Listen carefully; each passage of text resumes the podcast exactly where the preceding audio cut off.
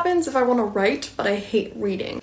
That's a hard one because a huge part of writing is reading. Writing and reading go hand in hand in more ways than just the obvious. Of course, reading a lot helps you figure out what kind of stories you like and then decide what type of stories you want to write, but it's so much more than that. It helps you determine what the expectations for your readers are going to be when you're writing in specific genres.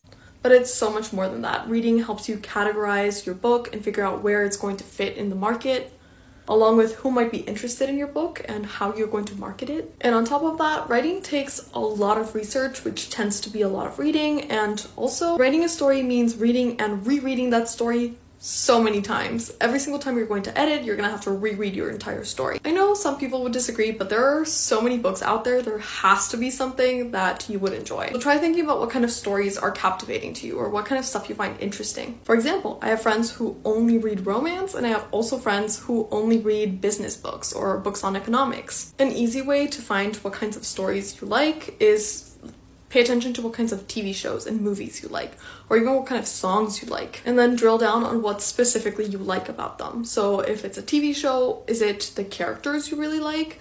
Is it like the themes of the TV show? Is it the setting? Once you figure that out, it'll be easier to find books that are going to satisfy that specific category of thing that you're like into.